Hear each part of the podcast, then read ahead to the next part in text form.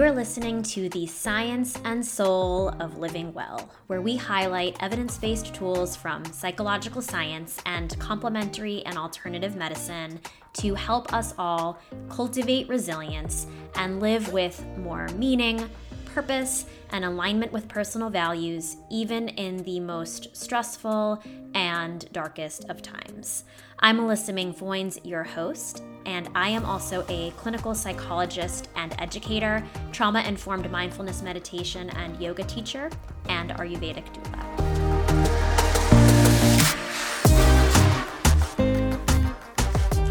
Welcome, everyone. Thank you all so much for joining me for this week's podcast.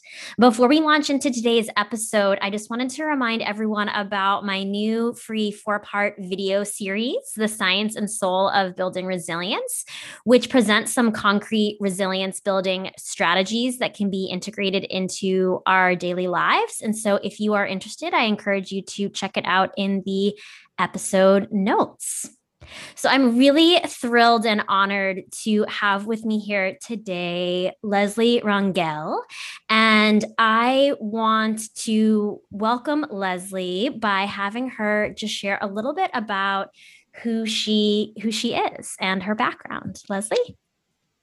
All right. Thanks, Melissa. I'm really excited to be here chatting with you. So, a little bit about me. I um, I'm the news yogi. Uh, I, I like the name. Uh, a photographer of mine. Um, and I say photographer of mine because I'm a journalist and I work specifically in TV. And so he was a photographer that I was frequently paired up with. And when I started a little bit to dive deeper into my yoga the way I know it now, he said, You know, you're the news yogi. And I was like, it stuck. I was like, I love that. I am the news yogi. And so that that's kind of how it how it stuck. And so I'm a yoga instructor, yoga educator, but I'm also a journalist, a storyteller. Um, and so that's a little bit of, of what I do and my work. Right now, I am exclusively teaching journalists um, to just help with healing. I love that. And I I wonder Leslie if you could share a little bit more about that about your your stance or your relationship to journalism and and how you view it as a mode of of storytelling and a mode of healing. Yeah. So um let's see. I would say that journalism for me in the capacity that I really launched into the career is really just wanting to share stories. And and it's so cliche but you know give a voice to the voiceless. And and i would say that's changed. I would say you know people aren't voiceless. I think people just need amplification of their voices. And so, as a person of color, as a first generation Mexican American, I have really begun to see that there are a lot of voices that are missing and they're not being amplified for whatever reason. You know, maybe they haven't felt safe to open up about certain topics or stories, or maybe um, they've been overlooked in in sharing their stories. And so, I think my mission is just to really help um, help do a, a better service in in terms of storytelling by making sure that all these stories that we are hearing are well rounded, um, regardless of ethnicity ethnicity, color, race, gender, um, sexual orientation, anything of the sort. And and and i guess it's looking at it in terms of healing you know we can think about our ancestors and specifically for mine um, you know it, looking at the lineage of of the history of mexico and and just this rich storytelling history, I, I really see myself as just an extension of the work that really my ancestors were doing was telling stories and, and making sure our stories lived on. And so that's really what my mission in journalism is, is to just continue sharing these stories, um, you know, the good ones, the bad ones, also the ugly ones, so that we don't forget who we are and, and where we came from it's it's interesting to hear you you talk about this lineage and and how for you there really is this deeper profound sense of of meaning and purpose in terms of extending what was transmitted through your ancestry and also this this piece about not forgetting who we are because in many ways that's how i think about the practice of yoga coming home to ourselves and feeling more able to inhabit ourselves. And for many people the practice of yoga is also about reflecting on aspects of lineage to carry forward aspects of lineage to heal. And so it really is this really beautiful tapestry this intersection of of yoga and and journalism and and what you just described. Yeah yeah and and i love how you described it as a tapestry and and it really is and you know i'll be candid i didn't always see yoga or journalism like that you know i i think for a long time yoga was just a workout for me that that made me feel good i couldn't really pinpoint why um, but i felt bendy and fun and and i really you know i couldn't pinpoint where that feel good feeling was coming from or really why. And then in terms of journalism, I think I think it was easy to get wrapped up in the day to day minutia of having to really grind for stories, so to speak. You know, just this idea of, of you know, you show up to work, you do a meeting, you have to do a story, um, you have to edit, you have to shoot it, you have to interview people, get it, do the live shot, write it, go and and it was that over and over and over and over and over again. So it got to the point where you really forget like what really is my point here? What really is the point of of of doing this? And it was easy to lose sight um and i think what really was a special moment for me is when I began um, really this deeper dive into yoga. And and that didn't really happen until I took my first yoga teacher training and and I learned more about what pranayama breathing techniques were. And I learned about these things called the yamas and the niyamas and and that there was this way of life to live as a yogi that it was more than just you know lululemon pants and, and a cool mat. Um and and I think really just that really planted the seed and and you know I, w- I would even venture to say that it didn't necessarily plant the seed the seed was already there. It just it grew the roots and and it started sprouting the bud of of who I really am and and where I'm meant to go in life. Um and so I think through that I began to really really use yoga as a way to deal with that stress first of all you know to to be able to acknowledge like I am in this career in this industry that burns out so quickly, and it's super easy to forget really what the mission of journalism is.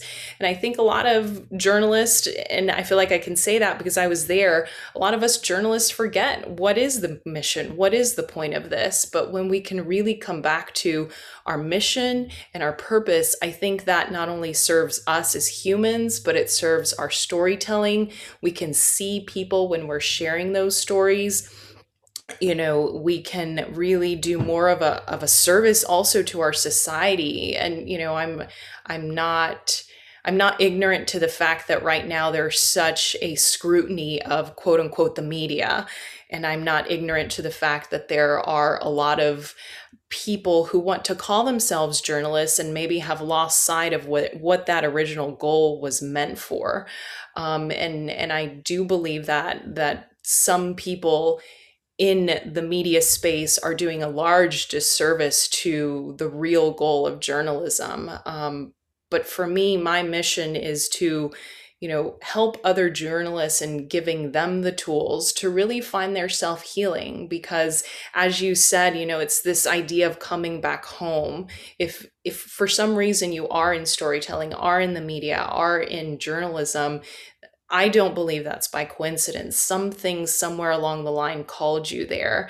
and you know it it's important to remember why why were you called there why were you called to be a journalist because this industry is hard you know it we meet people on their on their worst days. Um, we meet people on the days that they've lost family members in those moments where where they're grieving. We meet people on their best days you know on the days that that they won a, a hard fought election um, and and maybe on the days where they fought a hard election and and lost and we're really looking forward to leading their community and however they want to lead it.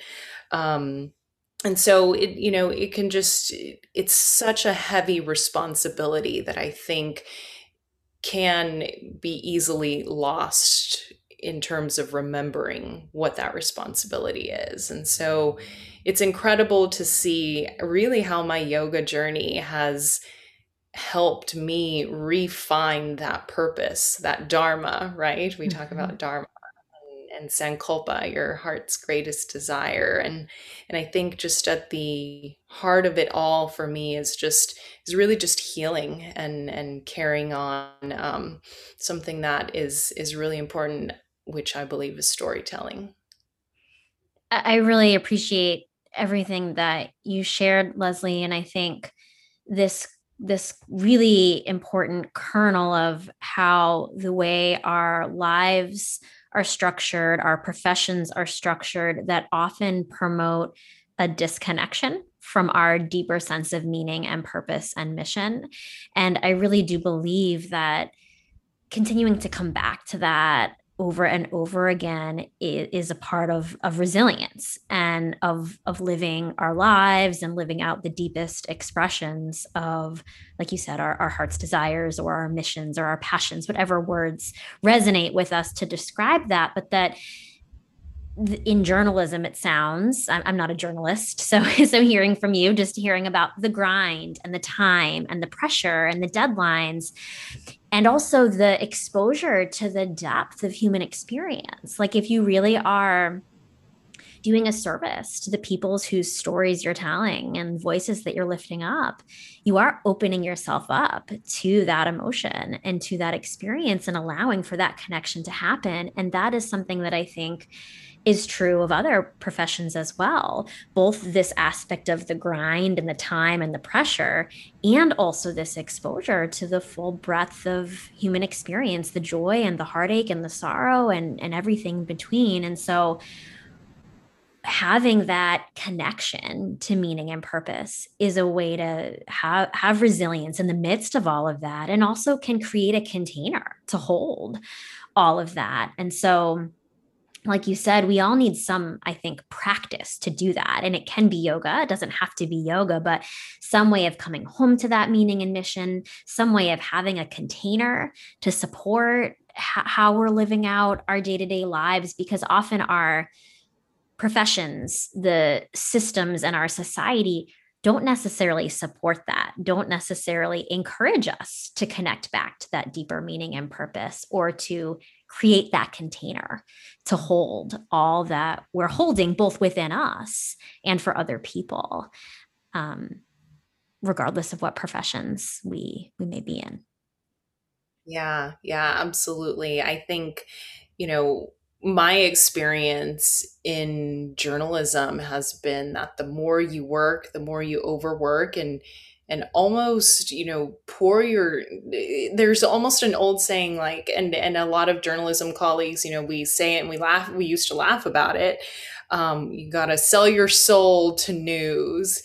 And, and that's what it it felt like because there there was a lot of this sense of guilt if you had to take a day off you know oh, mm. oh no you know i can't take a day off or or just the idea of incorporating any kind of mindfulness practice i think for a long time was either laughed at or you know not really talked about um, there there's a lot of stories of alcohol abuse in journalists um, i i myself know that i most definitely used alcohol as, as a means of coping mm-hmm. with the high stress of it all um, but but just to now have the tools and know that it's okay to not be okay and it's okay to talk about things and it's okay to discuss and it's okay if you do take a day off um, you know now knowing that all of that is okay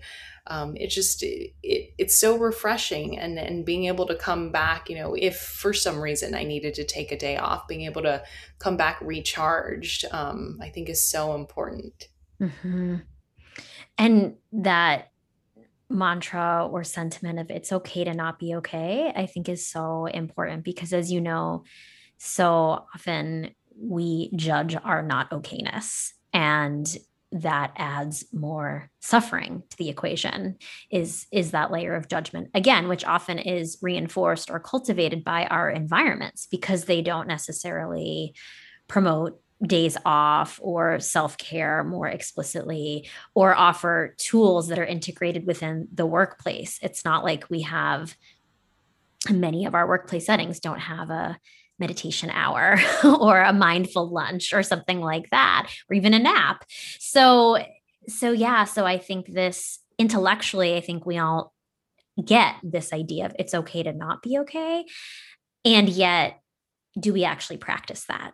Do we actually engage in behaviors that demonstrate that we believe that and and that often counteract some of these structures that make it hard to not be okay and to embrace our our not okayness yeah, yeah. And and I love that, you know, I think we all get that idea. I love when you said that, but are we practicing it? I mean, it's it's an ongoing thing for me, you know. Mm-hmm. Am I and and I think about it sometimes like for example, today at work I clocked in a 12-hour day technically, you know, but but to me it's i don't know it's the fine line of did i really overwork myself or was i just so excited about an interview that i was doing that i just wanted to stay a little bit longer? So maybe that's a good problem and not uh, not so much a great example of it. But you know there have been times where where I, I say, you know, oh, I don't want to take off, um, even though I'm not feeling mentally 100%, but I don't want to take off. I don't want to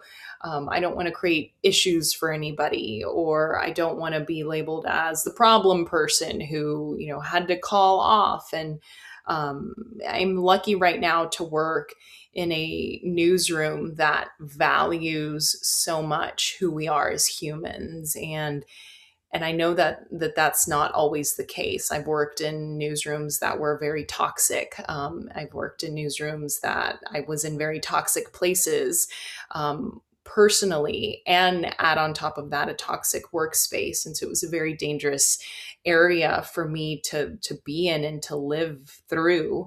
Um and and having lived through that you know if if anybody is going through that i encourage you to really just ask yourself you know what are you doing to make sure that you're okay because i think when i when i began to teeter on these really dark, dark places. I think at one point I was just like, okay, this you're not okay, Leslie, and and we need to do something about it. And um, and so that that just kind of was a almost a second coming home for me mm-hmm. in terms of my yoga practice and um, really just diving a little bit deeper into who I am and and ultimately I did leave that toxic place both uh, personally and professionally.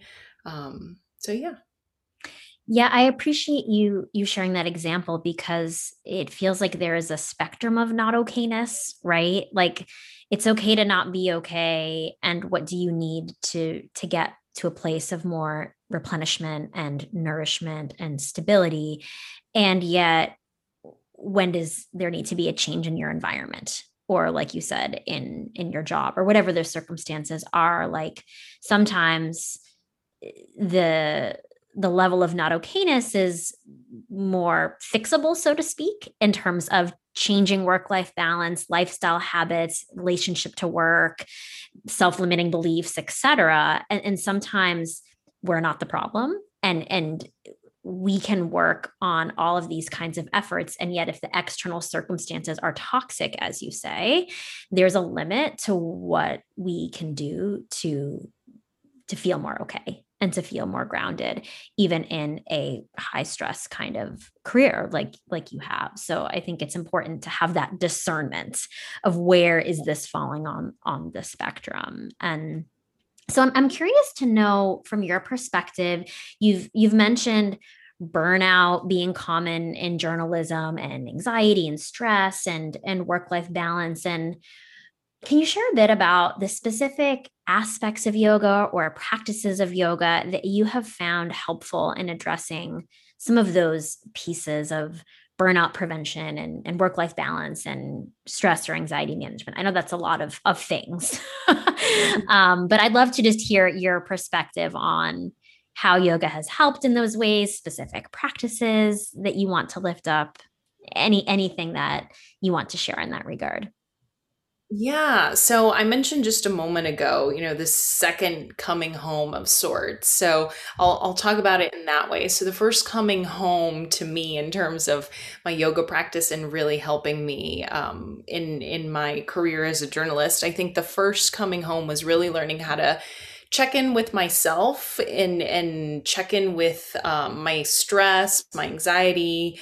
Um, you know, I guess a little bit more on the um, on the outer emotional layer you know if we could think about layers um and and through my first yoga teacher training i really learned who i was as a person and what were some of the things that were more triggering for me in terms of stress, not stress, things like that. And so I remember um, during that time, I was living and working in Oklahoma which is uh, you know now knowing what i know i look back and i'm like of course it happened in oklahoma oklahoma is such a native sacred land of course mm-hmm. that was somewhat symbolic to a, a, coming home that I know of. I I don't know or or think I have any Native American um, ancestry, um, but who knows? Maybe I need to do an ancestry test. Um, but just you know, again, the testament to the fact that it's such sacred land in general, um, I think is beautiful. But uh, I remember frequently being in Oklahoma City is where our newsroom was, and it wouldn't be uncommon to be sent, you know, two hours away to cover a story and and having to do it quickly. You know, maybe it was six o'clock and you were getting sent out somewhere and you had to have a story and an interview and a live shot and a you know web script basically all ready to go to be live sometimes for a nine o'clock show, sometimes for a 10 o'clock. And, um, you know, that would include drive time. And so just like this massive, like, we've got to go now. And so mm. it wasn't common that you know after the moments where I made a few calls and and um, you know got my story outline ready, you know it wasn't uncommon for me to just practice breathing exercises, you know pranayama, um, just riding in the car as my photographer was driving, and I just be sitting there, you know, practicing some breathing exercises. And sometimes, you know, he thought I was quote unquote woo woo. Um, but, you know, he would join in them as well every now and then. And so that was a lot of fun. Um, and also, you know, going through some of these uh, mantras and some of these chants that my teacher Andrew Epler with um, Ashtanga Yoga in Norman, Oklahoma, you know, really working through some of that and and almost same thing you know when i started yoga i knew it felt good but i couldn't pinpoint why. And so in these similar ways like i i think i i got the breathing down you know okay obviously when i'm doing some of these breathing techniques i can see this direct result. But going through these mantras as i was you know part of our training then was to memorize them and be able to say them back to our teacher. And so little did I know that while I thought I was quote unquote studying, what I was really doing was using those chants as a way to help bring those vibrations those those those energy channels and and really allow for space in in a time that was really stressful. You know many times it was just high stress situations because usually when we were getting sent out to those things wasn't necessarily always a planned thing. It was typically a breaking news type of situation. So we were going into high stress situations where it involved perhaps a crime that had happened or um, or a severe weather tornado outbreak where people's homes had been destroyed and so um, so that was really wonderful for me to go through. And and and knowing you know when i would get back to the station knowing okay I've, I've got to get into a physical yoga practice. I've got to move and release some of this energy. And um, and because it was an ashtanga practice you know it's a set sequence. And so i believe that for me it was just all of those poses, especially that first series. Um, the intro poses are all just so grounding. I mean, they're all warrior ones and and just standing poses, and so you are just rooted down into the earth. Um, and and it was just so wonderful to be able to have that practice to go along with some of that stress management and um, and so talking a little bit about more of the second coming home so i shared a little bit about being in a in a toxic place where um, just i felt my experience i can't speak for others who might have worked with me and and you know maybe might know where i'm talking about but for me my experience was that it was just a very toxic place and, i was made to feel like anything that I did was never enough. I was never good enough. And and I started to believe that because it was a place that I had put on a pedestal and and I thought, you know, was the ultimate place to be. And so when when you put something or someone on a pedestal, and and you get there and then they're saying nope you're not good enough nothing you do is good enough then i believe for me at least, that's what led to some of that toxicity. Um, and so that second coming home was less about really understanding a stress management, but more about understanding my worth and and the yoga practices that I was coincidentally moving through at that point focused a lot more on on the self and it focused more on using breath work and using the movement to really find a sense of empowerment. You know, this idea of if you can hold a warrior two for said time and really just breathe into that discomfort you know can you then take that off the mat in in the areas in life where it's hard and and where it hurts and where it's painful and can you breathe space into those areas in life and really remember your power and remember your worth, similar to how you would stand in a warrior two. And so I think that was that was almost like the second um, coming home is really remembering who I am and then knowing that just because I wasn't meeting someone's expectations here in the flesh didn't mean I was less than.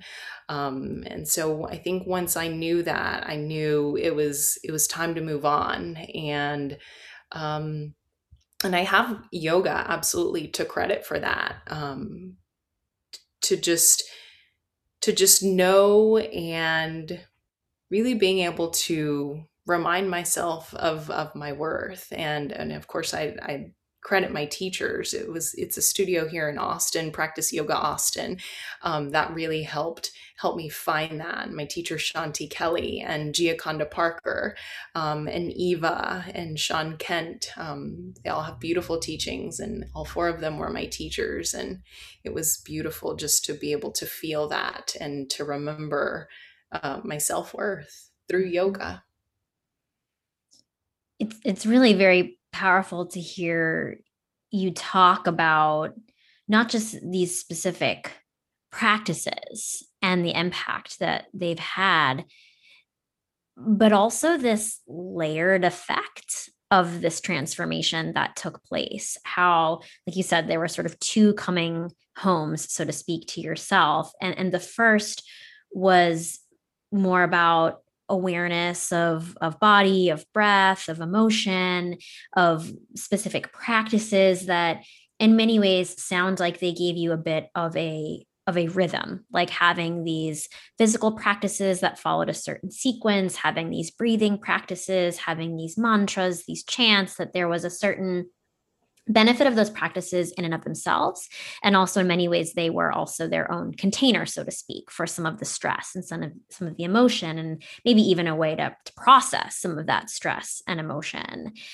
And then it didn't stop there, that there was this way in which those practices then created a foundation or a springboard from which you then sort of peeled back more of the layers or, or dug deeper in terms of this inner work that uh, allowed you to be um, more in your own power.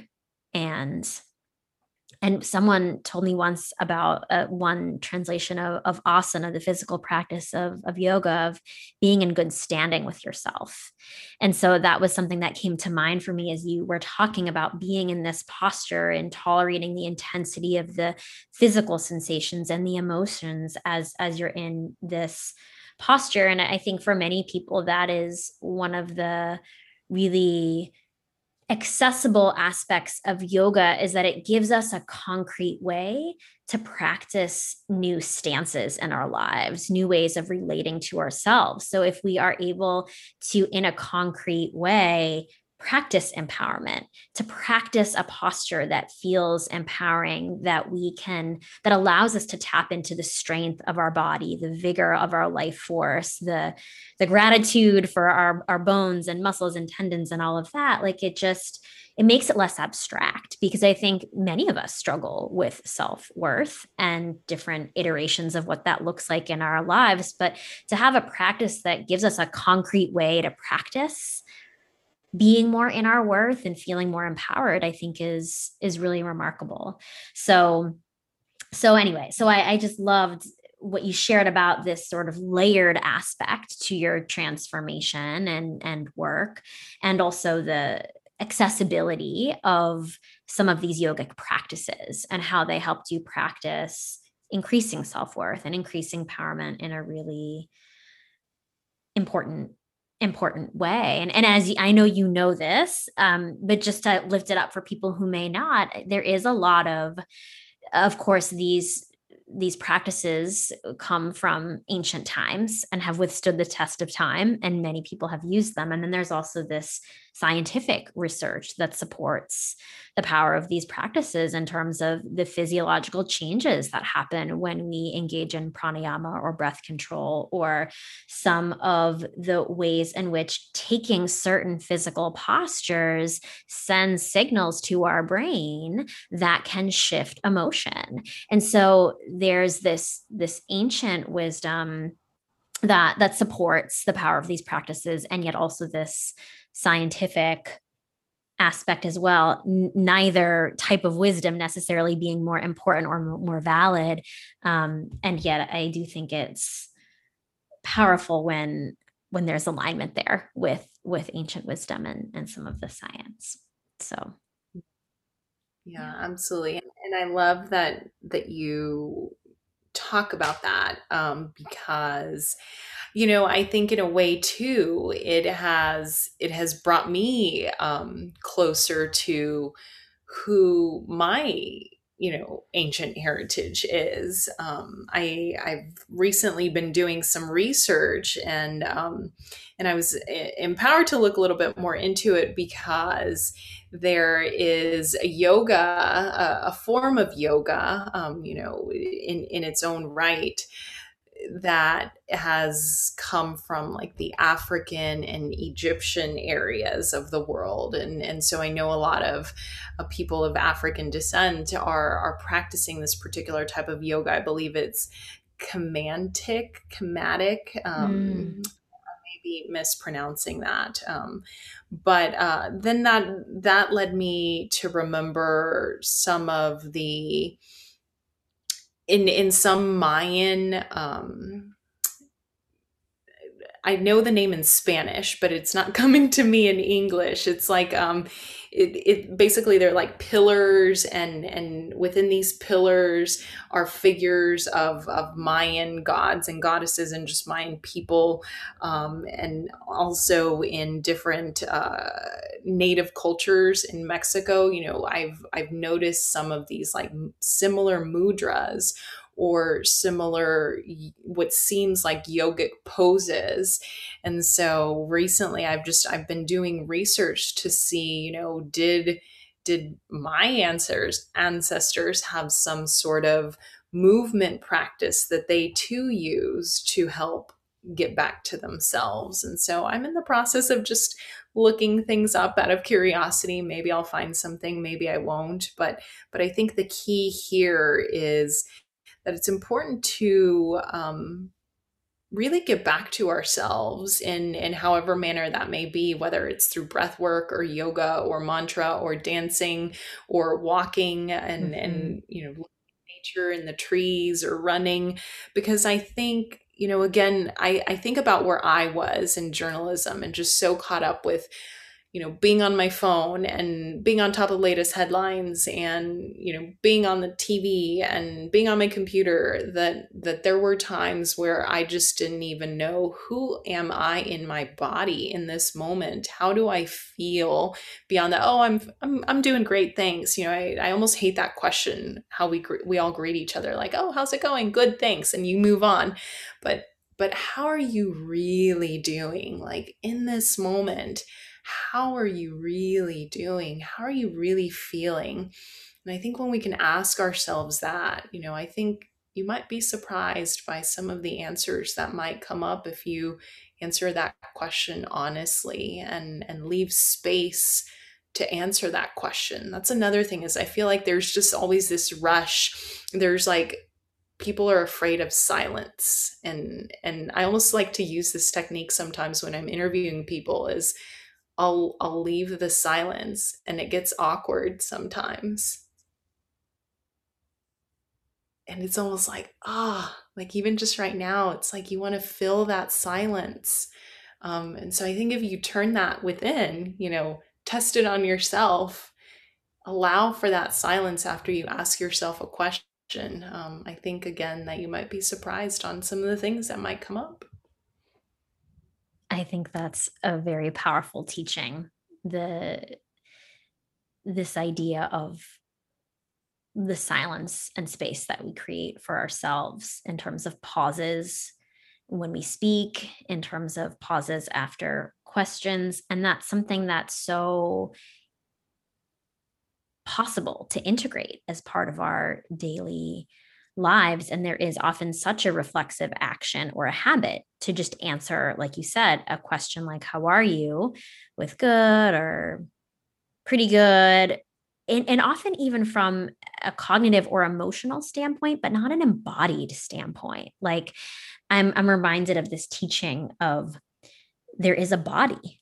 Like so often we forget our bodies and and again our our culture, our careers, our lifestyles often promote this mind body disconnect. And so when we're asked, How are you doing?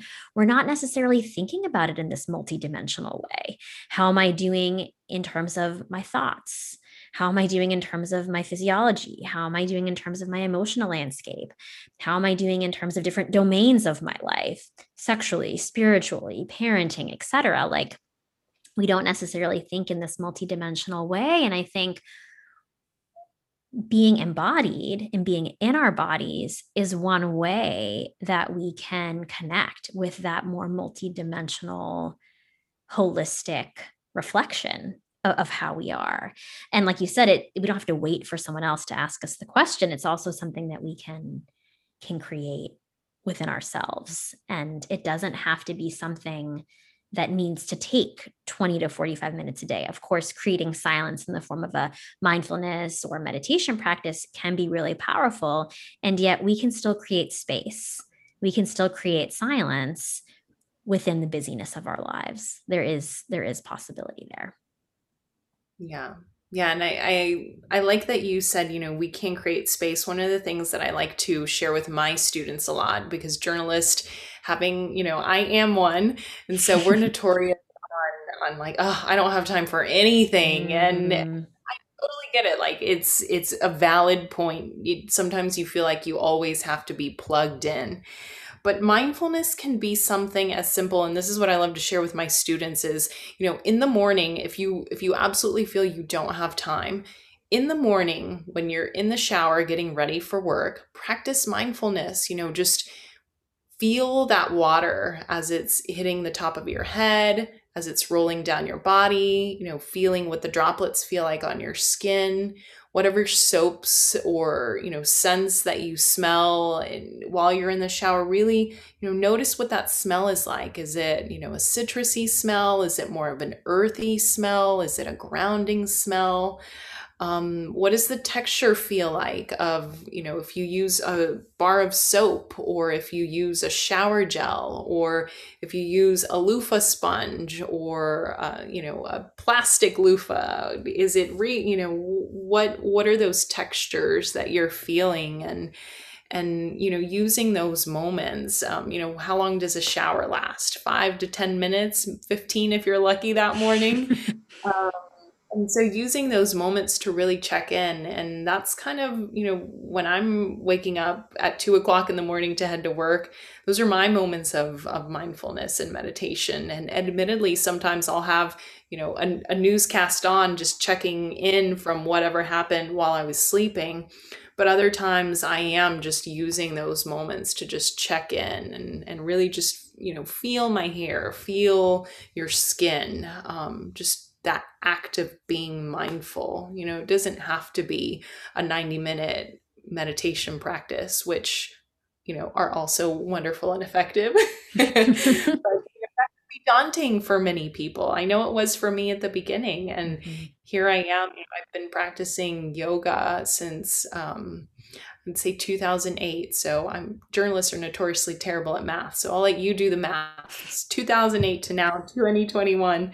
Um, and it's not until, you know, last year, 2020, that I was really okay with sitting for an hour to meditate. I mean, how mm-hmm. many years of practice is that? So yeah, I think it's important to have compassion for ourselves about how difficult the practice of of mindfulness is because again as we're talking our culture promotes short attention spans, right? And doesn't really promote comfort with silence and creating space. And so in many ways we're reinforced for the kinds of habits and tendencies and behaviors that are not mindful. Like we think about the time span of a, of a commercial or an ad or reels on Instagram. I mean, all these things promote short attention spans. And and we're also in, in a culture that often emphasize aversion to pain and fleeing from pain and seeking pleasure. And so I just think there are a lot of things that aren't necessarily our faults and yet it is on us to try to undo that that conditioning so to speak. And I, I, really appreciate all of the examples you shared because i think when we feel like mindfulness is an add-on it's easy to not do it and it's easy to justify not doing it. And yet when we think about it as a way that we can approach absolutely anything in life it can become more integrated and feel less like an add-on. And like you said we can pick anything that we do each day and use that as our opportunity. One of one of my teachers tara brach was sharing this story that really resonated with me about how when she became a parent she felt like meditation practice was so elusive and it was just so hard and she was so sleep deprived. And so she made a commitment to herself to practice every day regardless of what happened even if that meant her practice was taking 3 deep breaths before she went to sleep. And i just love that because she reshaped her definition of what it meant to be mindful to meet the demands of her life in a compassionate way. And and uh, and she also shared this example or i think maybe it was jack kornfield another one of my mentors who shared this example of a person who practiced mindfulness for the amount of time that it took her electric tea kettle to boil in the morning. So she felt as though, okay, I at least have that amount of time where I'm waiting for the water to boil. I can stay by the kettle rather than multitasking and doing something else and just noticing my body, noticing my breath. And so I do think there is a lot of power in thinking about, okay, what aspect of my life is is a portal, is a gateway into integrating more mindfulness more purposefully, more intentionally, because I think when we think of it as an add-on, it can feel much more elusive and and inaccessible. Yeah, yeah, absolutely. I, I frequently, even when I'm taking the dogs out, you know, I, I will leave my phone inside and I walk out there barefoot too, mm. you know, to mm. allow for that grounding, to let my feet touch the grass, mm-hmm. to, you know, feel the pug's ears, to rub their bellies and, and to just feel that wind on my face and to see the leaves and, and acknowledge there are seasons and, you know, just like there are seasons on earth and with nature we we have seasons in life too and you know just checking in you know what season are you in right now leslie and and be okay with it mm-hmm. Mm-hmm. i love that well another aspect to what you mentioned which is related to this conversation and somewhat separate of a thread is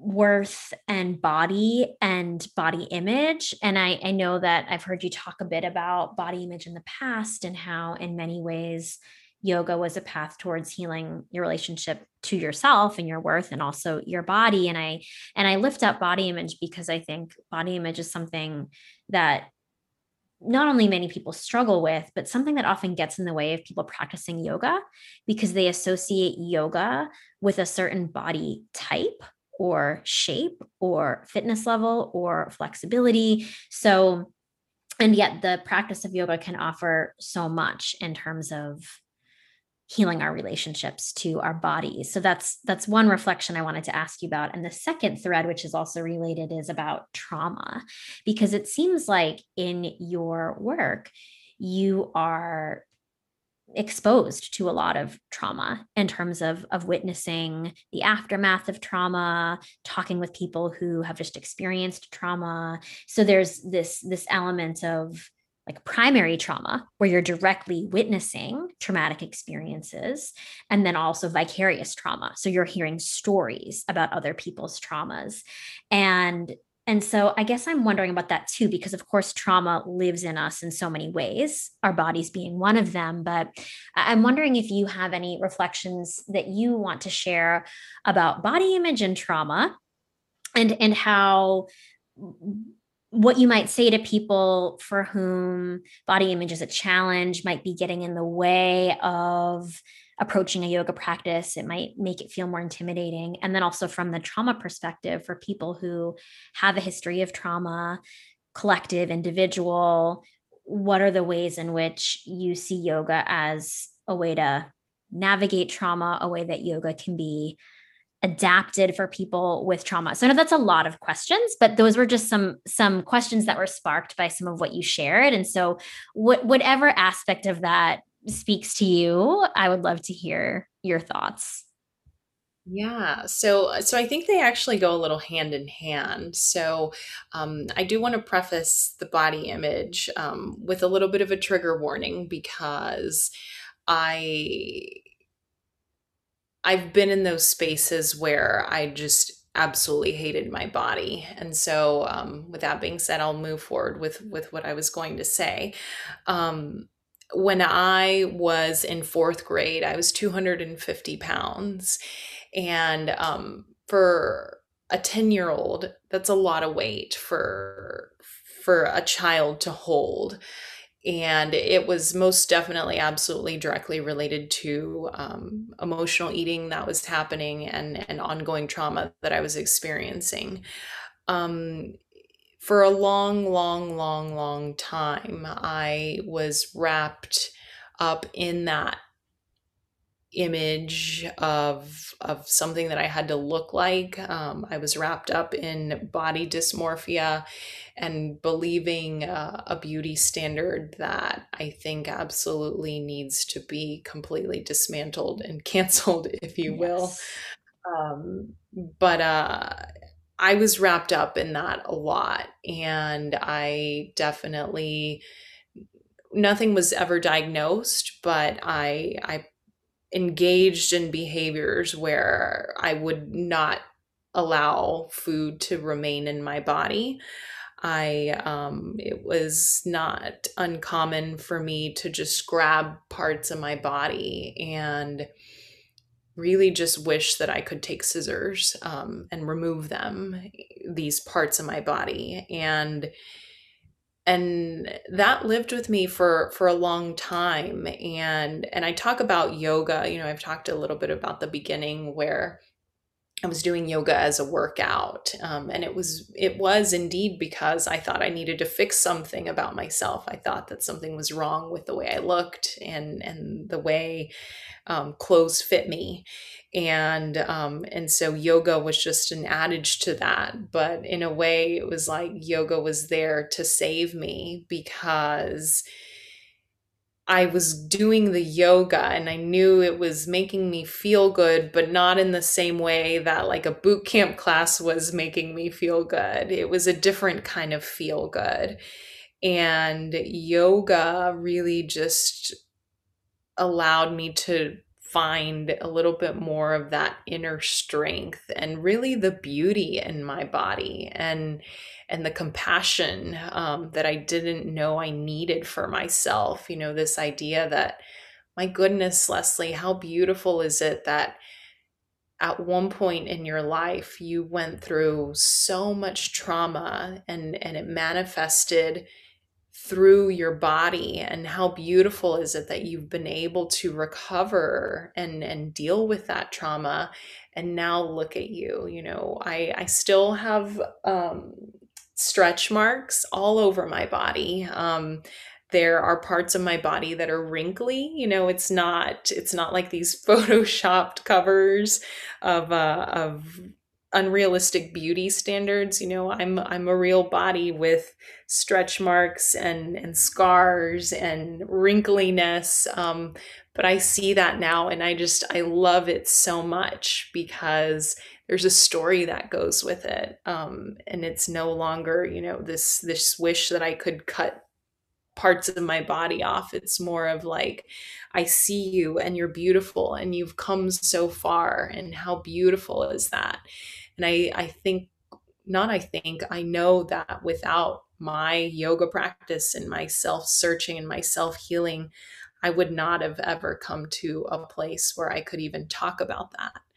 Um, and so it's it's been um, it's been wonderful um, to be able to have you know you said earlier it's like you it's like a layer you know you think you are going to yoga for a workout and then you realize oh there's something else that's making me feel good. Okay fine. And then it's like oh this can help me manage stress too. Oh okay great.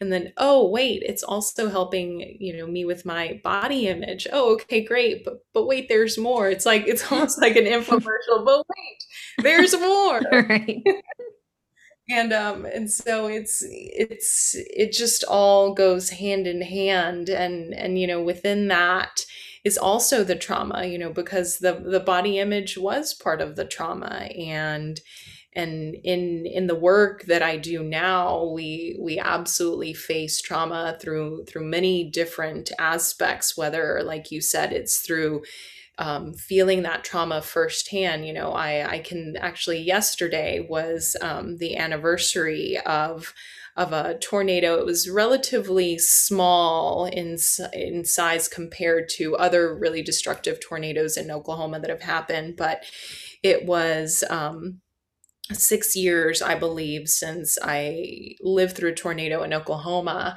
And I remember the trauma of at the time he was my boyfriend, he's now my husband, but um, at the time, my partner um, was stuck in the middle of this tornado and i had the trauma of him calling me and and asking me like where do i go leslie and this trauma of of not knowing like of of having to in that moment you know you you had to be out doing your story and and your coverage and trying to figure out you know where are we going to go to interview people? And then all of a sudden your partner's calling and saying where is this tornado headed? Because i am in the middle of it and not knowing you know is is is this the last time i'm going to talk to my partner ever? And um, and so feeling you know that firsthand uh, trauma but then also that secondary trauma you know uh, it comes to mind a mother who was able to share with me a story about her son. Um, her son was killed in a oil refinery explosion in beaumont texas. And um, and i still remember you know his name is dustin creekmore and his mother's name is deborah. And i mean it's been uh, almost 10 years since I covered this story, but I can still see her face. I can still see her tears as she was describing her son to me. Um, and you know, these stories live with you, and and being able to use your yoga practice to really deal with that and and and really to check in and and notice you know maybe you know, for me, I tend to hold stress a lot in my jaw and and knowing like when I wake up in the mornings, um, just checking in, and if my jaw is sore, like going digging a little bit deeper so to speak like okay my jaw is sore. What's what's up leslie? Like something's off and and just peeling it back by the layers. Okay your jaw's sore. Okay you you're stressed. What's going on? Okay why are you stressed? What like what's deeper? What's deeper? What's deeper? Um, so i think my yoga practice has also helped with that. I, th- I do also want to acknowledge the fact that i think um, right now specifically journalists of color are going through a lot.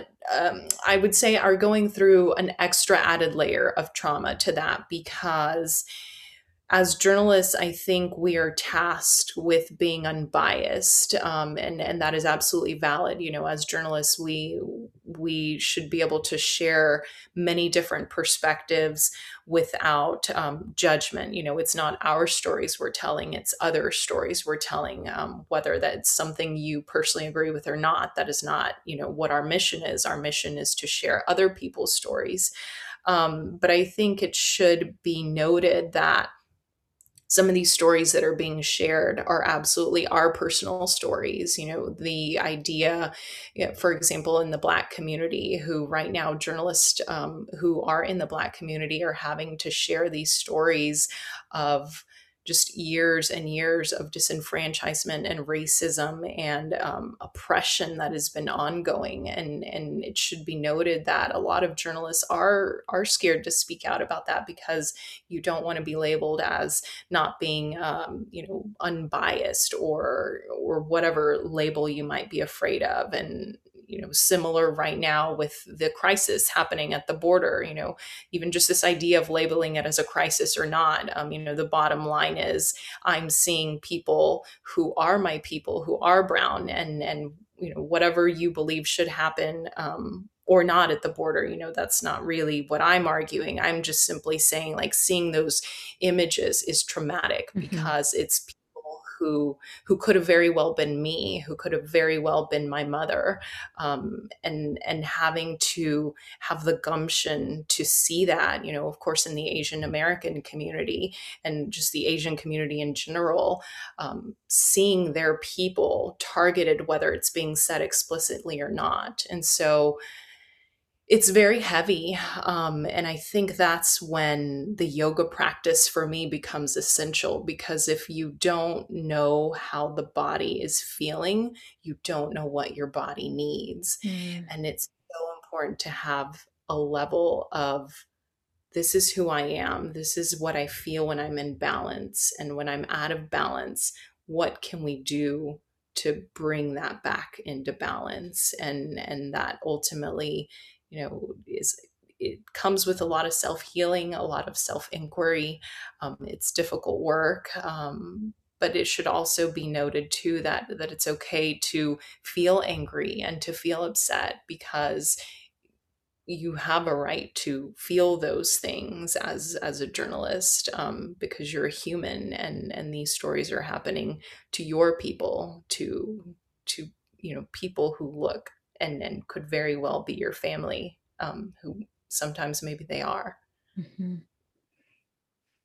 i i really appreciate so much of what you you shared leslie and and this last piece about feeling entitled to your feelings i think is really important because so often i hear people talk about well, I don't have a right to feel this because, or I have so much to be grateful for in a way that invalidates the painful parts. Like both can exist, right? We can have gratitude. We can recognize that we are in a different place than certain people. And yet, we do get activated by other people's experiences. We are allowed to have those emotions in whatever form and whatever intensity. And and as you said, it, it shows up in our bodies just like it does in our minds. And it's an act of self love and self compassion to make the time and space to do that self inquiry and to care for ourselves and tend to ourselves. And I absolutely recognize that for those of us who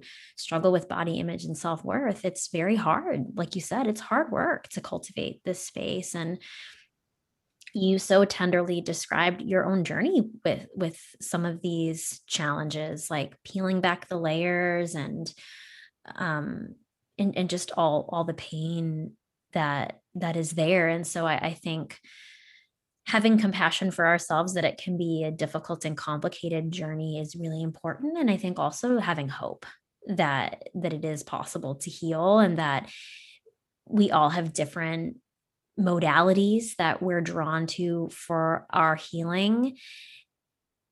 And i think the common thread is like listening to the call for healing like in whatever way that that shows up. And if you are struggling to find the right practice so to speak that cultivates that healing to keep going. Because I, I just i firmly believe that healing is in our nature, resilience is in our nature. And so often we're taught to think that we're not resilient. We're told that we're not resilient by by certain people. And so to just recognize that that's an, an innate capacity, it's sometimes just the matter of finding the right supports. And when I say just, I don't mean to oversimplify it, but that with the right tools, the right supports, like we all have that capacity to heal.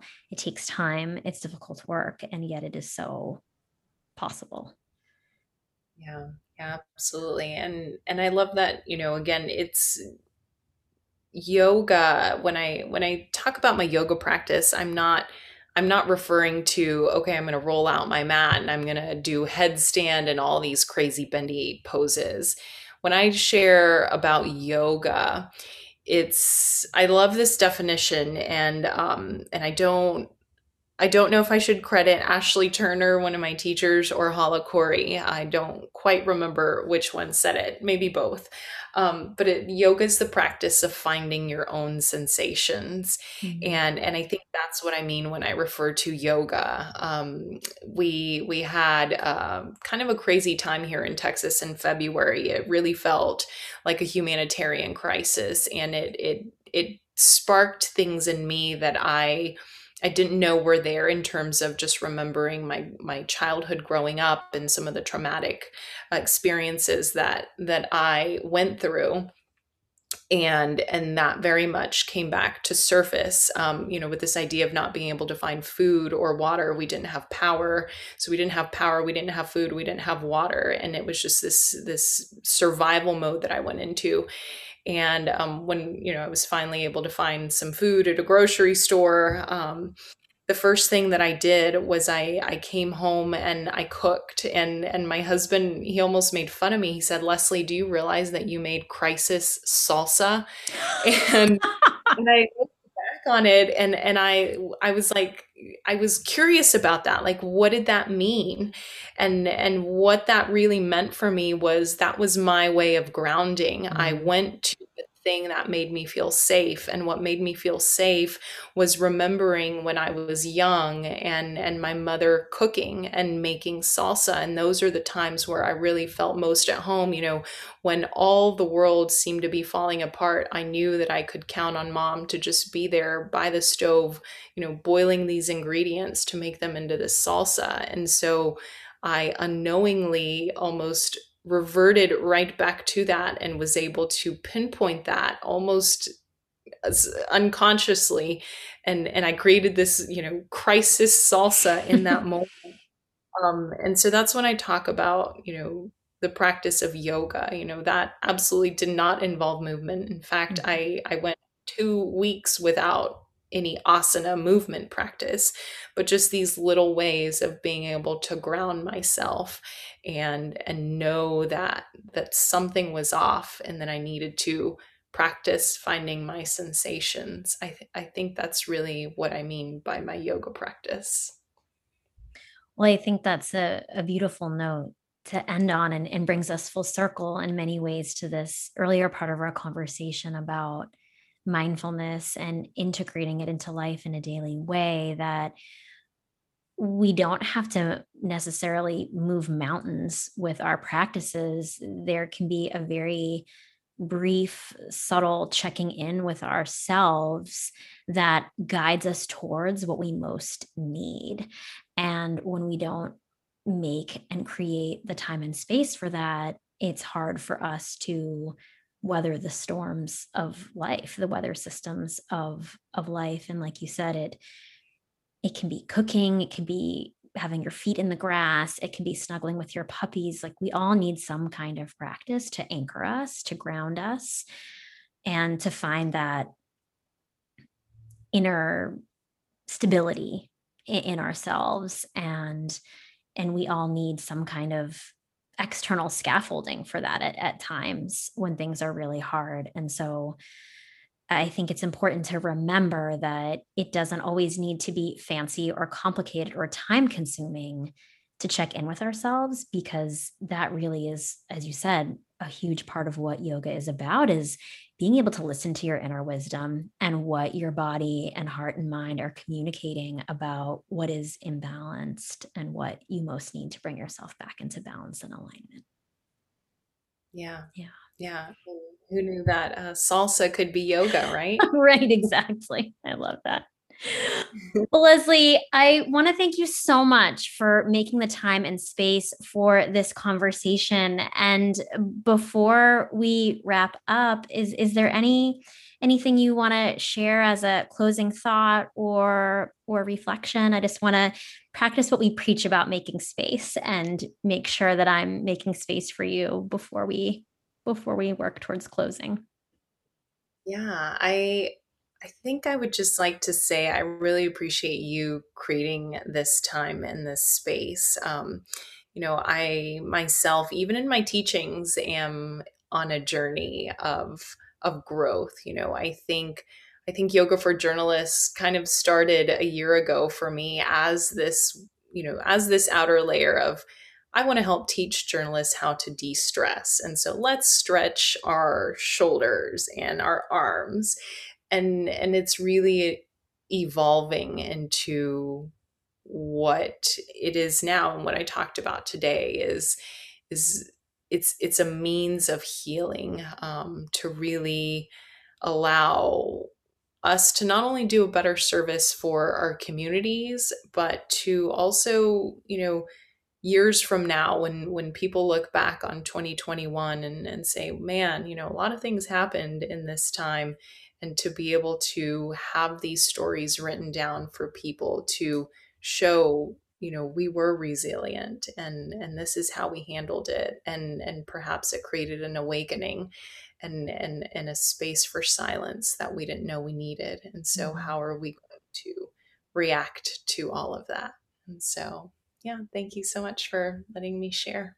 Oh, of course. I it's such a delight and honor to have this time to talk with you and to have you share your wisdom and and your heart space with with us. And I am personally just really grateful to know you and to be journeying with you in in many ways. As you said this year has taught us many things. And I think in addition to possibly teaching us about many things that we have needed that maybe we didn't realize we have needed. I think it's also taught us more about how deeply interconnected we all are and how we are all human beings who are learning and growing and journeying together. So, anyway, so thank you so much, Leslie. I'm so grateful to you. Oh, likewise. Thank you for listening to the Science and Soul of Living Well. If you enjoy this podcast, please subscribe, share it with others, or leave us a review. If you'd like to reach out or connect more, please follow me on Instagram. I hope you'll join us next time.